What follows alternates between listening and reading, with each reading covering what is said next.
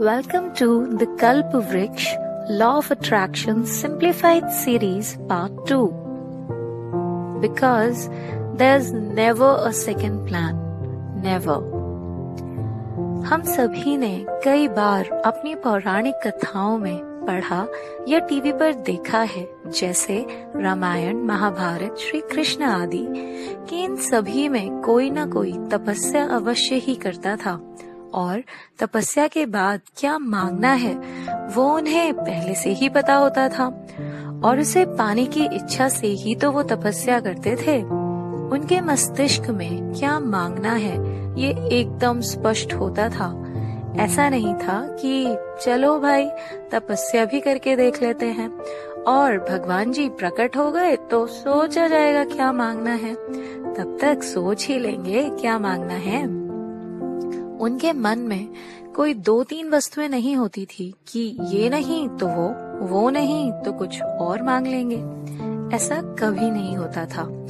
और वो एकदम स्पष्ट योजना के साथ तपस्या शुरू करते थे और अंत में उसे पाते भी थे, क्योंकि मन में कोई दुविधा होती ही नहीं थी। दे had the clear aim in front of them and therefore even God had to come to fulfill their wish. एक बार एक लड़का था, रोहित नाम था उसका। बचपन से ही उसको कोई भी डिसीज़न लेने में बड़ी परेशानी होती। वो अपने डिसीजंस अक्सर दूसरों को देखकर लिया करता। जैसे जब कभी उसकी टीचर क्लास से कुछ पूछा करती तो वो पहले दूसरों को देखता। ट्रिप पे जाना होता तो अगर दूसरे जाते थे तो ही वो जाने की सोचता। उसकी इस आदत से कभी कभी पढ़ाई में भी दिक्कत हुआ करती, क्योंकि पढ़ाई करते वक्त अगर उसका कोई दोस्त कुछ और पढ़ता था या कोई और प्रश्न करता था तो वो भी वही करने लग जाता। उसे लगता कि शायद वो ज़्यादा इम्पोर्टेंट हो। टेंथ के बाद स्ट्रीम भी दोस्तों से सलाह करके ली। किसी ने कहा कॉमर्स, किसी ने आर्ट्स तो किसी ने साइंस। खैर, सबका ध्यान रखते हुए और टेंथ में ठीक ठाक नंबर आने की वजह से उसने विज्ञान को चुना और ले लिया पी सी एम बी मतलब फिजिक्स, केमिस्ट्री, बायोलॉजी और मैथ्स। बड़ा खुश था साइंस लेकर। उसने सोचा देखेंगे, या तो इंजीनियर, नहीं तो डॉक्टर तो बन ही जाएँगे। आखिरकार वो दिन भी आया जब भाई साहब ग्रेजुएशन के बाद जॉब के लिए एक कंपनी में इंटरव्यू के लिए बाहर लाइन में बैठे थे। ऐसे ही कई इंटरव्यू देने के बाद वो फाइनली एक बैंक में पीओ मतलब प्रोबेशनरी ऑफिसर या असिस्टेंट मैनेजर के लिए सिलेक्ट हो गया। कुछ दिनों बाद उसके एक दूर के रिश्तेदार की शादी थी हिमाचल में। उसने कुछ दोस्तों के साथ प्लान बनाया और दो दिन की छुट्टी लेकर अपनी कार में निकल पड़े वो हिमाचल के लिए। डेस्टिनेशन से 10 किलोमीटर दूर भारी जाम लगा हुआ था। लैंडस्लाइड हुआ था शायद आगे। उन्होंने जल्दी से पीछे देखा तो इतना रास्ता था कि वो अपनी गाड़ी निकाल सके और वो वापस मुड़ गए। दो दिन की छुट्टी ले ही चुके थे तो डलहौजी की तरफ़ निकल गए। बड़े खुश थे अपने डिसीज़न पर। बार बार फ़ोन में न्यूज़ देखते कि अरे, वो जाम तो अभी भी पूरी तरह नहीं खुला। अच्छा हुआ हम निकल आए।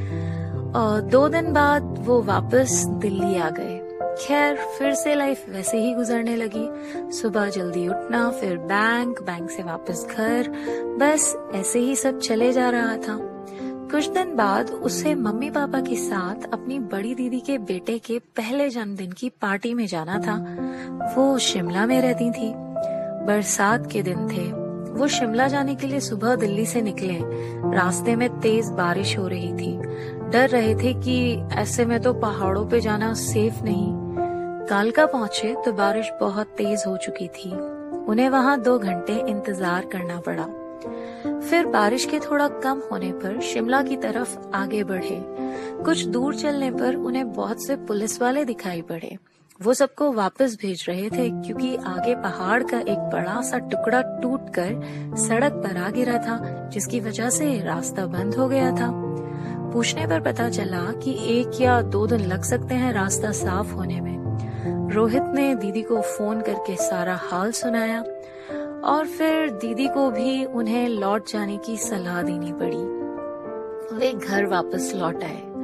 और फिर एक हफ़्ते बाद फिर से वो उनसे शिमला जाकर मिले। मम्मी को अपने नाती के लिए बहुत सारे गिफ्ट्स भी तो देने थे। रोहित को नौकरी करते करते दो साल बीत चुके थे। उसकी दीदी ने मम्मी पापा से उसकी शादी की बात की। दीदी के ससुराल में दूर की रिश्तेदारी में एक लड़की थी बड़ी ही प्यारी। रोहित को भी वो अच्छी लगी और उनकी शादी पक्की हो गई। 28 फेब को रोहित की शादी थी शिमला में। आज 10 फेब को उसे पता चलता है कि शादी के लिए बैंकेट हॉल ऊपर शिमला में ही बुक किया गया है। वो रात को सोता है और उसे अपने दो एक्सपीरियंस याद आते हैं। और ये भी कि उसे वापस आना पड़ा था। वो परेशान हो जाता है। अब रोज उसे यही ख्याल आता कि फिर से कुछ परेशानी हुई तो। उसके कहने पर लड़की वालों ने कालका में कई बैंकेट हॉल देखे शादी के लिए, पर सब बुकड हो चुके थे। धीरे धीरे शादी की तारीख भी पास आ रही थी और रोहित की टेंशन बढ़ती जा रही थी। और आखिर वो दिन आ ही गया 28 फेब, रोहित की शादी का दिन। दिल्ली से बारात निकली और कालका पहुँचते पहुँचते खूब तेज आंधी तूफ़ान रोहित को शिमला के रास्ते बंद दिख रहे थे। भाई, पिछले दो तीन हफ्तों से सपनों में शिमला बंद ही देख रहा था। अब कोई पूरी भावना से कुछ मांगे और ब्रह्मांड उसे ना दे, ऐसा तो कभी होता ही नहीं है। उसकी दीदी का फ़ोन आता है पापा के पास कि, पापा, यहाँ ऊपर शिमला में तेज तूफ़ान आया है। ऐसे में गाड़ियाँ रोक दी जाती हैं रास्ते में। मौसम साफ़ होने का इंतज़ार करना होगा, पापा। रोहित को लगता है कि क्या फिर उसे लौटना होगा। पर नहीं, तभी उसके अंदर से आवाज़ आती है कि इस बार उसे वहाँ पहुँचना ही होगा। कोई चॉइस नहीं है उसके पास। There is no second plan here no second plan मौसम की वजह से गाड़ियाँ तो रोक ही दी गई थी, पर इस बार रोहित को क्लियर था। कि उसे वहाँ कैसे भी पहुँचना है। कैसे भी। एक घंटे तो वो वेट करते हैं।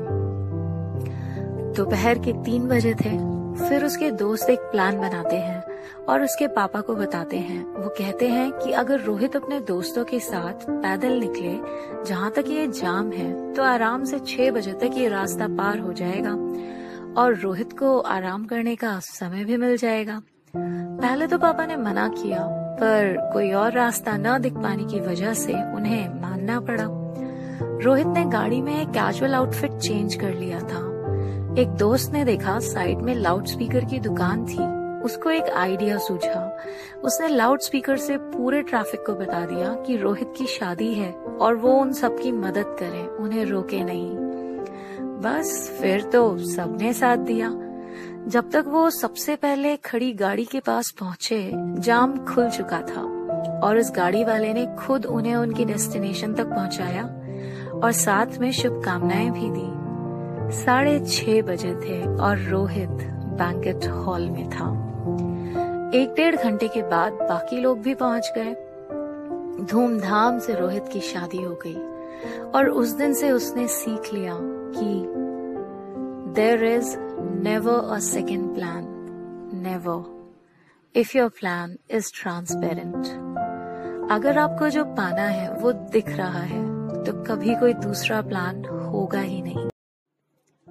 Welcome to the Kalpavriksha law of attraction simplified series part two because there is never a second plan never हम सभी ने कई बार अपनी पौराणिक कथाओं में पढ़ा या टीवी पर देखा है, जैसे रामायण, महाभारत श्री कृष्ण आदि, कि इन सभी में कोई ना कोई तपस्या अवश्य ही करता था।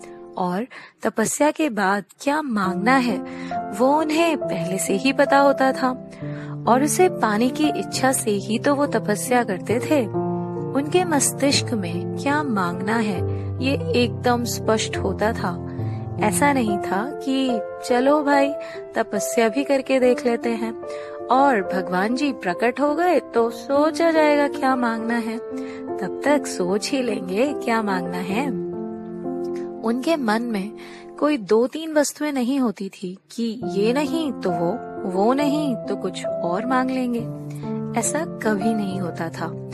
और वो एकदम स्पष्ट योजना के साथ तपस्या शुरू करते थे और अंत में उसे पाते भी थे क्योंकि मन में कोई दुविधा होती ही नहीं थी। They had the clear aim in front of them, and therefore even God had to come to fulfill their wish. एक बार एक लड़का था रोहित नाम था उसका। बचपन से ही उसको कोई भी डिसीज़न लेने में बड़ी परेशानी होती। वो अपने डिसीजंस अक्सर दूसरों को देख कर लिया करता। जैसे, जब कभी उसकी टीचर क्लास से कुछ पूछा करती तो वो पहले दूसरों को देखता। ट्रिप पे जाना होता तो अगर दूसरे जाते थे तो ही वो जाने की सोचता। उसकी इस आदत से कभी कभी पढ़ाई में भी दिक्कत हुआ करती, क्योंकि पढ़ाई करते वक्त अगर उसका कोई दोस्त कुछ और पढ़ता था या कोई और प्रश्न करता था तो वो भी वही करने लग जाता। उसे लगता कि शायद वो ज़्यादा इम्पोर्टेंट हो। टेंथ के बाद स्ट्रीम भी दोस्तों से सलाह करके ली। किसी ने कहा कॉमर्स, किसी ने आर्ट्स तो किसी ने साइंस। खैर, सबका ध्यान रखते हुए और टेंथ में ठीक ठाक नंबर आने की वजह से उसने विज्ञान को चुना और ले लिया पी सी एम बी मतलब फिजिक्स केमिस्ट्री बायोलॉजी और मैथ्स बड़ा खुश था साइंस लेकर। उसने सोचा देखेंगे, या तो इंजीनियर, नहीं तो डॉक्टर तो बन ही जाएँगे। आखिरकार वो दिन भी आया जब भाई साहब ग्रेजुएशन के बाद जॉब के लिए एक कंपनी में इंटरव्यू के लिए बाहर लाइन में बैठे थे। ऐसे ही कई इंटरव्यू देने के बाद वो फाइनली एक बैंक में पीओ मतलब प्रोबेशनरी ऑफिसर या असिस्टेंट मैनेजर के लिए सिलेक्ट हो गया। कुछ दिनों बाद उसके एक दूर के रिश्तेदार की शादी थी हिमाचल में। उसने कुछ दोस्तों के साथ प्लान बनाया और दो दिन की छुट्टी लेकर अपनी कार में निकल पड़े वो हिमाचल के लिए। डेस्टिनेशन से 10 किलोमीटर दूर भारी जाम लगा हुआ था। लैंडस्लाइड हुआ था शायद आगे। उन्होंने जल्दी से पीछे देखा तो इतना रास्ता था कि वो अपनी गाड़ी निकाल सके और वो वापस मुड़ गए। दो दिन की छुट्टी ले ही चुके थे तो डलहौजी की तरफ़ निकल गए। बड़े खुश थे अपने डिसीज़न पर। बार बार फ़ोन में न्यूज़ देखते कि अरे, वो जाम तो अभी भी पूरी तरह नहीं खुला। अच्छा हुआ हम निकल आए। दो दिन बाद वो वापस दिल्ली आ गए। खैर, फिर से लाइफ वैसे ही गुजरने लगी। सुबह जल्दी उठना, फिर बैंक बैंक से वापस घर। बस ऐसे ही सब चले जा रहा था। कुछ दिन बाद उसे मम्मी पापा के साथ अपनी बड़ी दीदी के बेटे के पहले जन्मदिन की पार्टी में जाना था। वो शिमला में रहती थी। बरसात के दिन थे। वो शिमला जाने के लिए सुबह दिल्ली से निकले। रास्ते में तेज बारिश हो रही थी। डर रहे थे कि ऐसे में तो पहाड़ों पे जाना सेफ़ नहीं। कालका पहुँचे तो बारिश बहुत तेज हो चुकी थी। उन्हें वहाँ दो घंटे इंतज़ार करना पड़ा। फिर बारिश के थोड़ा कम होने पर शिमला की तरफ़ आगे बढ़े। कुछ दूर चलने पर उन्हें बहुत से पुलिस वाले दिखाई पड़े। वो सबको वापस भेज रहे थे क्योंकि आगे पहाड़ का एक बड़ा सा टुकड़ा टूटकर सड़क पर आ गिरा था, जिसकी वजह से रास्ता बंद हो गया था। पूछने पर पता चला कि एक या दो दिन लग सकते हैं रास्ता साफ़ होने में। रोहित ने दीदी को फ़ोन करके सारा हाल सुनाया। और फिर दीदी को भी उन्हें लौट जाने की सलाह देनी पड़ी। वे घर वापस लौट आए और फिर एक हफ़्ते बाद फिर से वो उनसे शिमला जाकर मिले। मम्मी को अपने नाती के लिए बहुत सारे गिफ्ट्स भी तो देने थे। रोहित को नौकरी करते करते दो साल बीत चुके थे। उसकी दीदी ने मम्मी पापा से उसकी शादी की बात की। दीदी के ससुराल में दूर की रिश्तेदारी में एक लड़की थी बड़ी ही प्यारी। रोहित को भी वो अच्छी लगी और उनकी शादी पक्की हो गई। 28 फेब को रोहित की शादी थी शिमला में। आज 10 फेब को उसे पता चलता है कि शादी के लिए बैंकेट हॉल ऊपर शिमला में ही बुक किया गया है। वो रात को सोता है और उसे अपने दो एक्सपीरियंस याद आते हैं। और ये भी कि उसे वापस आना पड़ा था। वो परेशान हो जाता है। अब रोज उसे यही ख्याल आता कि फिर से कुछ परेशानी हुई तो। उसके कहने पर लड़की वालों ने कालका में कई बैंकेट हॉल देखे शादी के लिए, पर सब बुक्ड हो चुके थे। धीरे धीरे शादी की तारीख भी पास आ रही थी और रोहित की टेंशन बढ़ती जा रही थी। और आखिर वो दिन आ ही गया 28 फेब, रोहित की शादी का दिन। दिल्ली से बारात निकली और कालका पहुँचते पहुँचते खूब तेज आंधी तूफ़ान, रोहित को शिमला के रास्ते बंद दिख रहे थे। भाई, पिछले दो तीन हफ्तों से सपनों में शिमला बंद ही देख रहा था। अब कोई पूरी भावना से कुछ मांगे और ब्रह्मांड उसे ना दे, ऐसा तो कभी होता ही नहीं है। उसकी दीदी का फ़ोन आता है पापा के पास कि, पापा, यहाँ ऊपर शिमला में तेज तूफ़ान आया है। ऐसे में गाड़ियाँ रोक दी जाती हैं रास्ते में। मौसम साफ़ होने का इंतज़ार करना होगा, पापा। रोहित को लगता है कि क्या फिर उसे लौटना होगा। पर नहीं, तभी उसके अंदर से आवाज़ आती है कि इस बार उसे वहाँ पहुँचना ही होगा। कोई चॉइस नहीं है उसके पास। There is no second plan here no second plan मौसम की वजह से गाड़ियाँ तो रोक ही दी गई थी, पर इस बार रोहित को क्लियर था। कि उसे वहाँ कैसे भी पहुँचना है। कैसे भी। एक घंटे तो वो वेट करते हैं। दोपहर के तीन बजे थे। फिर उसके दोस्त एक प्लान बनाते हैं और उसके पापा को बताते हैं। वो कहते हैं कि अगर रोहित अपने दोस्तों के साथ पैदल निकले, जहाँ तक ये जाम है तो आराम से छह बजे तक ये रास्ता पार हो जाएगा और रोहित को आराम करने का समय भी मिल जाएगा। पहले तो पापा ने मना किया। पर कोई और रास्ता न दिख पाने की वजह से उन्हें मानना पड़ा। रोहित ने गाड़ी में कैजुअल आउटफिट चेंज कर लिया था। एक दोस्त ने देखा साइड में लाउड स्पीकर की दुकान थी। उसको एक आइडिया सूझा। उसने लाउड स्पीकर से पूरे ट्रैफ़िक को बता दिया कि रोहित की शादी है और वो उन सबकी मदद करे, उन्हें रोके नहीं। बस फिर तो सबने साथ दिया। जब तक वो सबसे पहले खड़ी गाड़ी के पास पहुँचे, जाम खुल चुका था, और उस गाड़ी वाले ने खुद उन्हें उनकी डेस्टिनेशन तक पहुँचाया, और साथ में शुभकामनाएँ भी दी। साढ़े छह बजे थे, और रोहित बैंकेट हॉल में था। एक डेढ़ घंटे के बाद बाकी लोग भी पहुँच गए।